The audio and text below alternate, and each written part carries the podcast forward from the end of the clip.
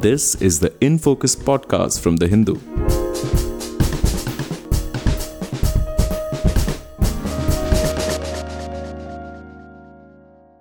Hello and welcome to another edition of the In Focus podcast. I'm your host, G Sampath.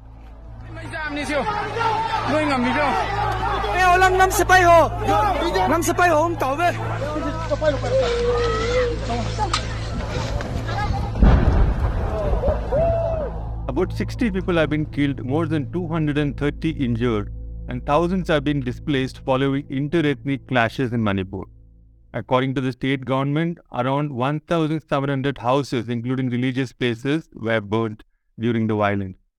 These clashes followed months of mounting tension over successive measures by the Manipur government that the state's tribal groups believed to be against their interests. The immediate trigger for the conflict seemed to be an order of the Manipur High Court directing the state government to submit its recommendation, the recommendation to include the state's majority Meitei community in the Scheduled Tribes list, to the Union Tribal Affairs Ministry by May 29th. And on May 3rd last week, as the All Tribal Students Union or ATSU organized, quote-unquote, a solidarity march to protest against this move, violence broke out and spread to different parts of the state. So, what are the issues behind the communal clashes rocking the state?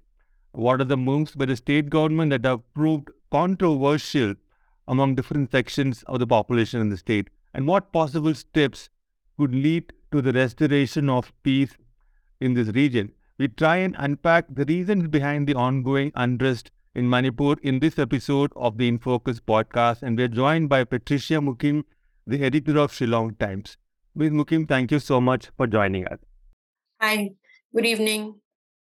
Ms. Mukhim, to start with, can you tell us what exactly led to the violence that broke out last week? There have been some reports saying it's been building up, and so what do you think? What in your assessment led to this kind of large-scale violence? See, there's always been a palpable tension between the valley and the hills. There is this perception by the hill tribes that everything happens only in Imphal Valley, which is just 10% of the land area of Manipur. 90% are hills. And yet, the irony is that about 67% of the population live in the valley. So there's a lot of pressure on land. And this, this actually it's a resentment that's not expressed maybe in other times, but when things culminate, then everything comes out. So the trigger for this is, of course, the surveying of the forests, which are actually in tribal states, all forests are part of the indigenous people's homes. The forest is considered their home, and the state has no jurisdiction over those forests. But in February this year, the Chief Minister Biren Singh ordered that these forest lands should be surveyed and brought under the purview of reserved forests. And so this is one intrusion of the state into tribal dominated areas. And naturally, it's a threat, because the tribals actually use the resources from the forest. And it's also a fact that a lot of this forest land is also used for growing poppy, for poppy cultivation. In fact, the Biren Singh government had substantially reduced the area under poppy cultivation from 6,700 acres to only about 1,100 acres. So there's been this sustained move to also curtail the cultivation of poppy and to bring those areas perhaps under the cultivation of marijuana, ganja, because Biren Singh in 2019 pushed a bill wanting to legalize marijuana because he said it can be used for medicinal and industrial purposes. So all these actually have built up. And of course, the trigger was that April 19 judgment of the Manipur High Court directing the state government to take action to get the process going, to get the Meiteis, who are essentially Hindus, to be recognized as scheduled tribes. That was something that really sort of was the nail in the coffin, and violence had to break out. Then there was this solidarity march on May 3rd. It happened in Churachandpur, but some miscreants actually lighted up a particular gate which was erected in memorial of the Anglo-Kuki War. It's a symbol of pride for the Kuki people. That went up in flames, and I think that just triggered the worst in people. Then they started getting violent. Then they started lighting up other spaces belonging to the Meiteis, and so on and so forth. And then the violence escalated in the valley, and there you find that police stations, where sort of the people in the valley looted arms and ammunition from at least 35 police stations, and they brandished these arms. So one wants to ask, where is the law and order machinery? They even went to a particular armory and looted arms from there. So it looks like a complete collapse of the law and order. And there's also this sense that there's an intelligence failure there, because the temperature was boiling. I mean, things were on the boil, and to allow a procession to be held where about 60,000 people took part was to be asking for trouble. In any other state, any other situation, the government would apply Section 144 in on the plea that they want to keep the law and order under control. But in this case, everything seems to have gone out of control. So yesterday, when Chief Minister Biren Singh said that those responsible for all this violence will be held accountable, the question to him is, who should be held accountable? Is it not the state government? Was it not the failure of the state government? So these are the questions that are coming up. Right, Ms. Mukhim, you've given a very detailed outline of how sort of Manipur has reached the current situation that it has. And you made a very important point about the collapse of law and order and who's to be held responsible for it. And now we are, it's not very clear how the collapse of law and order happened, but from what we have seen in the media reports, spokespersons and representatives of the tribal populations who have been at the receiving end in some areas, just as the Meiteis are being at the receiving end in other areas, they have said that the police force is dominated by the valley people, and they are alleging some kind of complicity on the part of the police forces in allowing the collapse of law and order. Like, how can people just go and loot armories? How can they just take weapons from police stations? So do you think there is any merit in these allegations, or yes, is it just speculative kind of talk? No, there is. We cannot deny that there is complicity of the state forces. And we see this happening in state after state. You see the law and order machinery being used by the state, and we are not able to do anything about it. So naturally, the people, the hill people were crying out for central intervention. They actually made all kinds of appeals, asking even for president's rule. And then the center responded with Article 355 and brought in the former NIA chief to look after the situation, to bring the situation under control. Then you had the army, then you had the central paramilitary forces. But by then, so much had happened. There were so many homes that have been burned and looted. And it almost appears, when you talk to people now, it almost appears as if everything was prepared. It was like a pogrom. It was already, people had already identified which homes to light up, which churches to desecrate, and so on. It's not as if it's on the spur of the moment. It was nothing like that. It looked like a very preconceived kind of action. So naturally now there is so much of dissension, so much of suspicion between the hill and the valley. That's only grown. It's only exacerbated with this present sort of anarchy, you can call it. Right. I mean, that's a really disturbing sort of a point you've raised here, Ms. Mukhim, about people knowing which houses to burn. There are characteristics of a pogrom. In this context, I mean, you might be familiar with the author Paul Bras, how he sort of theorized communal rights and so on.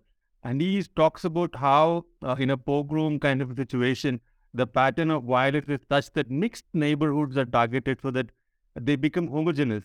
So in this case, was there a pattern where in the valley areas, the tribal houses were targeted so that they move out or they get displaced? And in the hill areas, the houses and properties of the valley people were targeted so that the mixed neighborhoods, are sort of eliminated, and you have this ghettoization between two different sections of the population. Was there a pattern of that kind? Yes, there was a pattern. We have friends from the hills and the valleys, no? So, some of them had to just run for their lives and escape. And then they also said that after their homes were burnt, people went and ransacked and took away whatever they could. And these were well-established families who have been doing their businesses in the valley for a long time. They're Kuki families. Of course, you have Meiteis in Moreh district. You have some in Churachandpur. They also were in a panic.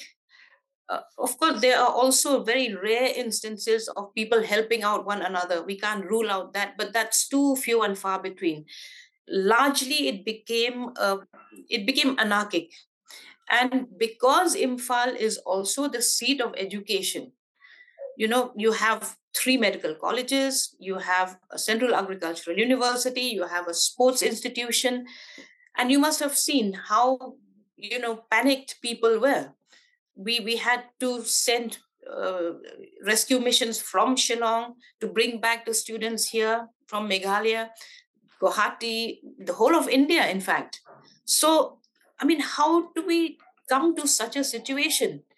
The state government has to respond to this. It has to be held accountable. There's no other way. I think in any other circumstance, Manipur has gone through this many times, president's rule. If you brought in Article 355, which is an emergency act, then the next step would be to bring law and order, to bring things under control, that you have also president's rule. You have 356. But whether that will happen is anybody's guess, because Manipur is a BJP-ruled state and the BJP is ruling the center, so they wouldn't want to upset their apple pie, especially not now when they're heading for the 2024 elections. Right, viewers. There is also the elections later this year. Before 2024 election, the assembly elections in Manipur, and these communal incidents, this polarization that is happening in the same year as the year when the elections are due, that is also a very disturbing kind of a thing to note here. Now, taking a step back from the actual conflict that is going on between those two sections of the population in the state, one of the articles of the Constitution which has been brought up in this context, especially by the tribal population, is Article 371C, and they have sort of alleged that the state government has been violating it repeatedly through various laws, policy changes, interventions in the hill areas, and so on. Can you talk a little bit about what does this Article 371C say, and has there been any such violation as alleged by certain groups of populations in the state? This Article 371C empowers the President of India to create what they call the Hill Areas Council. And the Hill Areas Councils will be, the whole formula is that the elected MLAs from the hills, who are 40 in number, they will be also members of this Hill Area Council, and they will, make a framework of governance and make a budget and ensure that development also goes to the hills. This was enacted in 1971.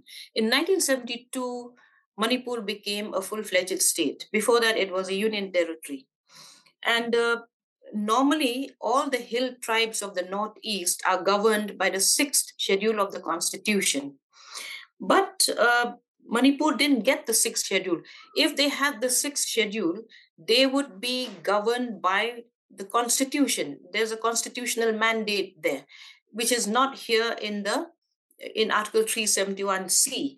In fact, Manipur is governed by some provisions of the fifth schedule of the constitution, not the sixth schedule. The sixth schedule is much more powerful. For instance, you have in Meghalaya the district councils. These district councils get direct funding, and they are autonomous bodies. They govern the areas within their ambit, which is all the tribal-dominated areas. They're custodians of the forests, of the rivers, of land, and the traditional institutions work under them. You know, because these traditional institutions have they have been there much before the Indian Constitution. So it is in order to conserve these traditional institutions that the sixth schedule was enacted. Now, I cannot understand why the sixth schedule was not enacted for Manipur, because you have such a huge area under the hills, under the hill tribes. So this is also one cause of anger, resentment, frustration of the tribes, because they see this as a sort of a state aggression into their territories, because this 371C really is not very empowering. It does not lay out the terms under which the hills will be governed. They don't have a budget. They're not allowed to make a budget. And, it's a kind of a, it's just a sort of a symbolic thing for the tribes. It's not really empowering them. And they had boycotted elections to the councils for 10 years. Then later they were told that they will be much more empowered. They should participate in the elections. So they did participate, I think, in 2010, with the hope that there will be those councils will get more powers. But then they saw that it was the same old thing. It was the same old thing because every successive chief minister has been from among the Meitei community. The only tribal chief minister was Rishang Keishing. A long time ago, he was a congressman. After that, you had another congressman, but he is a Meitei.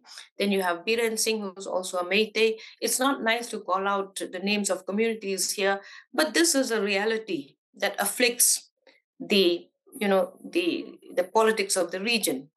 And sometimes you find that politicians just prefer to allow the pot to simmer. They don't want to resolve anything because they make political capital out of these problems.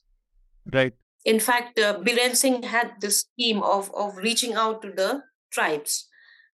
And at some point, the Meiteis were unhappy with that, And they say that now what he's doing now is to try and get the Meiteis back in his good books.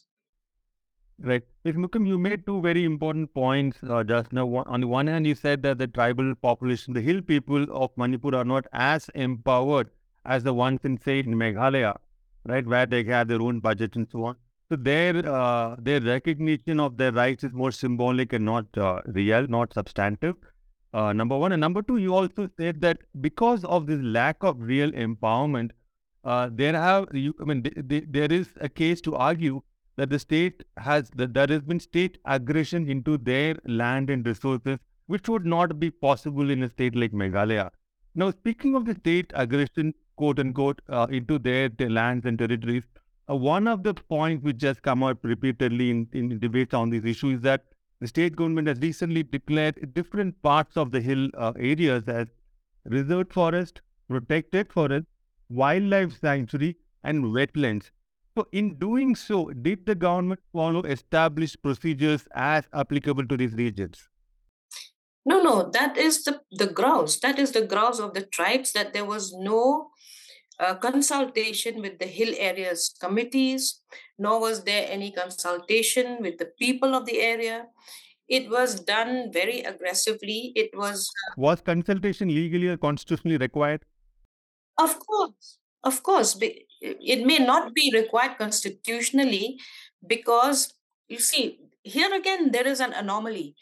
If the Hill Areas Committee were constituted as they should have been, if they were empowered as they should have been, and which is what one questioned, why are the Hill Area MLAs, who are 40 in number, why didn't they protest? Why didn't they make this an election issue? Why do all these things not surface during the elections? So, see, the tribals are by nature, we don't take arbitrary decisions. You have, especially among the Kukis, you have the chieftains. The chieftains actually are the real owners of land. And without consulting the chieftains, if you do something, it's an insult to the whole tribal community. Right. So on this same aspect, so are you saying that the Hill Area Committees feel that they have been completely left out of the decision-making process when the state initiated this whole process of declaring a particular area as reserve forest and initiating eviction measures, like when a lot of people evicted forcibly from their land where they may have been staying, living and using those land for livelihoods for generations maybe? See, it's like this. There is some truth that people from across the border, from Myanmar, Kukis from across the border had been coming, especially after the junta took over the rule of Myanmar, because they were persecuted there. So they came, and they are of the same stock, the same ethnic stock, just as there are refugees in Mizoram, and those refugees are actually kept in proper camps and looked after very well by the Mizoram government. In Manipur, such is not the case. The case is that these people, of course, they were the kith and kin of the Kukis, and naturally the Kukis sheltered them. But for the Manipur government or a Meitei-led government, it became a point of contention because they feel that the Kuki population has grown exponentially, and perhaps there is a fight for resources as well, and that's why the Biren Singh government came up with a stricter measure of implementing the inner line permit. Recently, he said that there will be a face recognition technique so that the ILP will become stricter, so that people who do not have the right credentials cannot enter Manipur. So that, and then he also spoke about the National Register of Citizens. I think all this, added to the turmoil among the Kukis. On the one hand, they needed to protect their kith and kin, because we know how the borders were drawn by the colonialists without looking at which community is where. They just drew those lines, and then there are large sections of Nagas in Myanmar. Similarly, there are large sections of Kukis in Myanmar. And whenever there's trouble, they tend to come to this side of the border, to the Indian side of the border.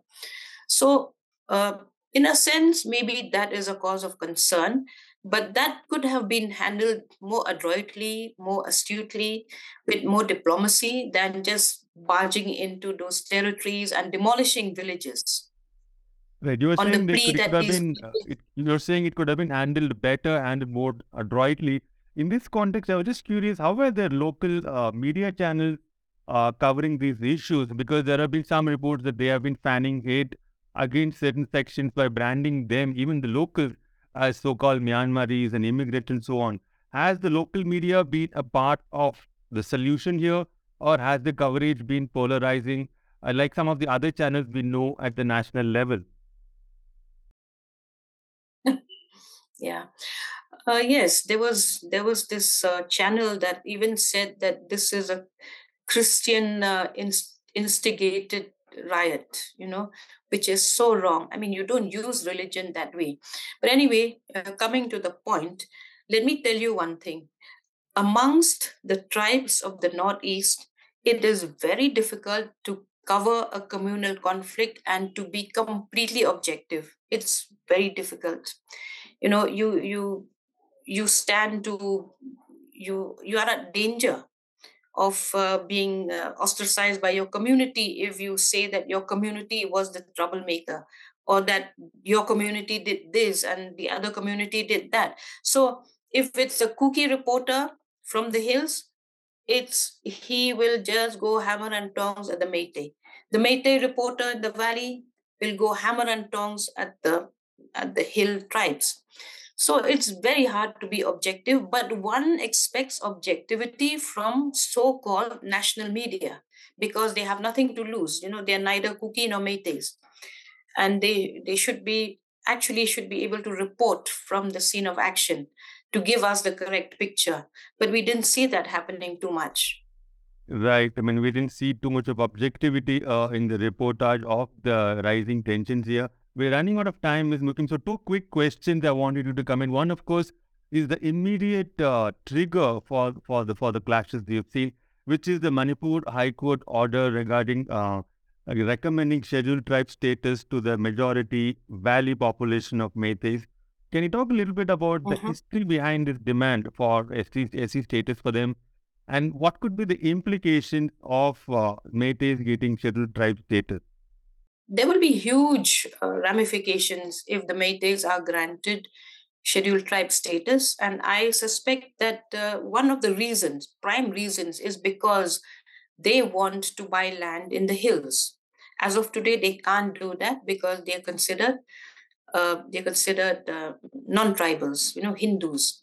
So if the Meiteis had considered themselves Hindus, and they identify themselves as Hindus belonging to the majority community, I do not understand why at this point of time they need this tribal status, because they also have cornered all the resources. You know, you look at government employment, you look at employment in those institutions located in the valley, they're largely, all these institutions are largely employing Meiteis. Then also because they are a more progressive community, having had more access to education, you find them all across the country, if not the world. But today I was speaking to a gentleman who's a Meitei doctor, and he's saying that there's a lot of pressure on land in the valley because the highway that will be connecting the east-west passage that will be connecting Manipur to Southeast Asia is also passing through the valley. Then large chunks of the valley land are also allocated for agriculture, for rice growing. So really there's a lot of pressure on land, and also because people from the hills are allowed to buy land in the valley, whereas people from the valley are not allowed to buy land in the hills. So this is a real problem, but it could be resolved more sort of, by a give and take, by consultations, by being transparent, I think consultation is what matters for tribals. They need to be part of the grand table that takes decisions. So I feel that it could have been handled better without dragging politics into it. Right. In the context of this Manipur High Court judgment, Ms. Mukhim, even earlier this week on Monday, in fact, Chief Justice of India, D.Y. Chandrachud, wondered actually orally why a 23-year-old constitution bench judgment, which clearly held that no court or state has power to, quote-unquote, add, subtract or modify the scheduled tribes list, was not, quote-unquote, shown to the Manipur High Court in the first place. I mean, you were just speaking about handling this better. I mean, in this context, how do you characterize the government's approach to this entire crisis of rising tensions between the valley and the hill people? And, you know, I mean, why wasn't this shown to the Manipur High Court? I mean, the court clearly did not have the power to make such a recommendation. How did that happen and what can we expect in the coming days and weeks? So you have the Advocate General who should have been speaking for the government. See, again here, it's politics, because I'm sure this person who represented the government of Manipur on a petition filed by an individual, it was a PIL, they could have shown this, but they won't do it because probably the Advocate General is also a Meitei, and if he had shown that, it would be bad for him. He could even be lynched. So I think politics has trumped everything else in this case, even judicial wisdom. Right. And now I don't know how it's going to look for the judiciary in Manipur. Right. It has lost face. Right. I mean, politics has sort of interfered with due procedure, if one may put it that way. So the concluding remarks, Ms. Mukhim, on how have things returned to normal yet, as the central government has been claiming? Is there any plan in place to sort of address the trauma of the displaced people displaced by this violence and so on? Like, is there any chances of things going back to normal soon? We are dealing with human emotions. You don't switch on and switch off human emotions. It will take a long time for normalcy to return. And then people have all left their stations. They've all gone back to different parts of the country. It will also take a lot to build confidence in them that similar actions will not happen in the future, that a similar situation will not break out again. So it's a difficult situation. And okay, the state government has to give its account to whoever, the Supreme Court is also holding it accountable to bring the situation into normalcy. But how do you do that? You'll have to, as far as the state police are concerned, I think they have lost face, and you cannot trust them to bring normalcy, because people don't trust them. So you will need to have these central forces for a longer period to ensure that things come back to normal, but it will take some time. It's not easy to bring back normalcy after so much has happened. So many people within the state are displaced, and even people from the valley have moved out of Manipur to some of their relatives elsewhere. I mean, the situation has become so bad. The Kukis themselves have left Manipur and moved out to their, to their relatives elsewhere in other states. So how long will it take for all that to come back to a semblance of normalcy? Right, that is indeed a very grim picture you are portraying, Ms. Mukhim. I mean, I guess that's how the way it is right now. I mean, you did make some very important points about the collapse of law and order, who's responsible for it, and for things to go back to normal, even though it might happen at a superficial level. These are matters of human emotions, and it's going to take a long time for trust and confidence to be built back once again. Can I say one thing? Yeah, sure.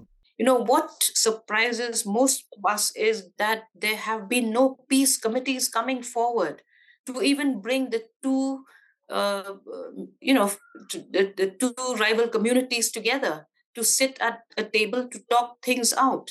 Where have the elders disappeared?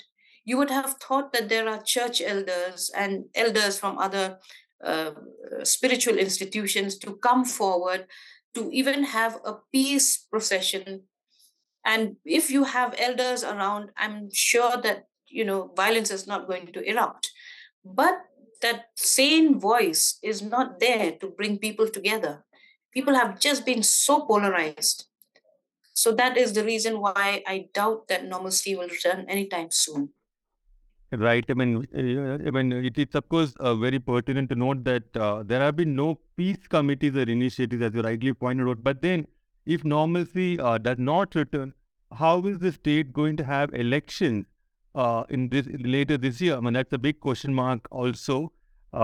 We need to probably come back and revisit that in a separate episode of In Focus. Thank you so much, Ms. Mukhim, for your time and for sharing your observations and insights into the unfolding crisis in the state of Manipur. Thank you so much. Thank you. Thank you. In Focus will be back soon with analysis of the biggest news issues. In the meantime, you can find our podcast on Spotify, Apple Podcasts, Stitcher, and other platforms. Just search for In Focus by The Hindu. We'll see you soon.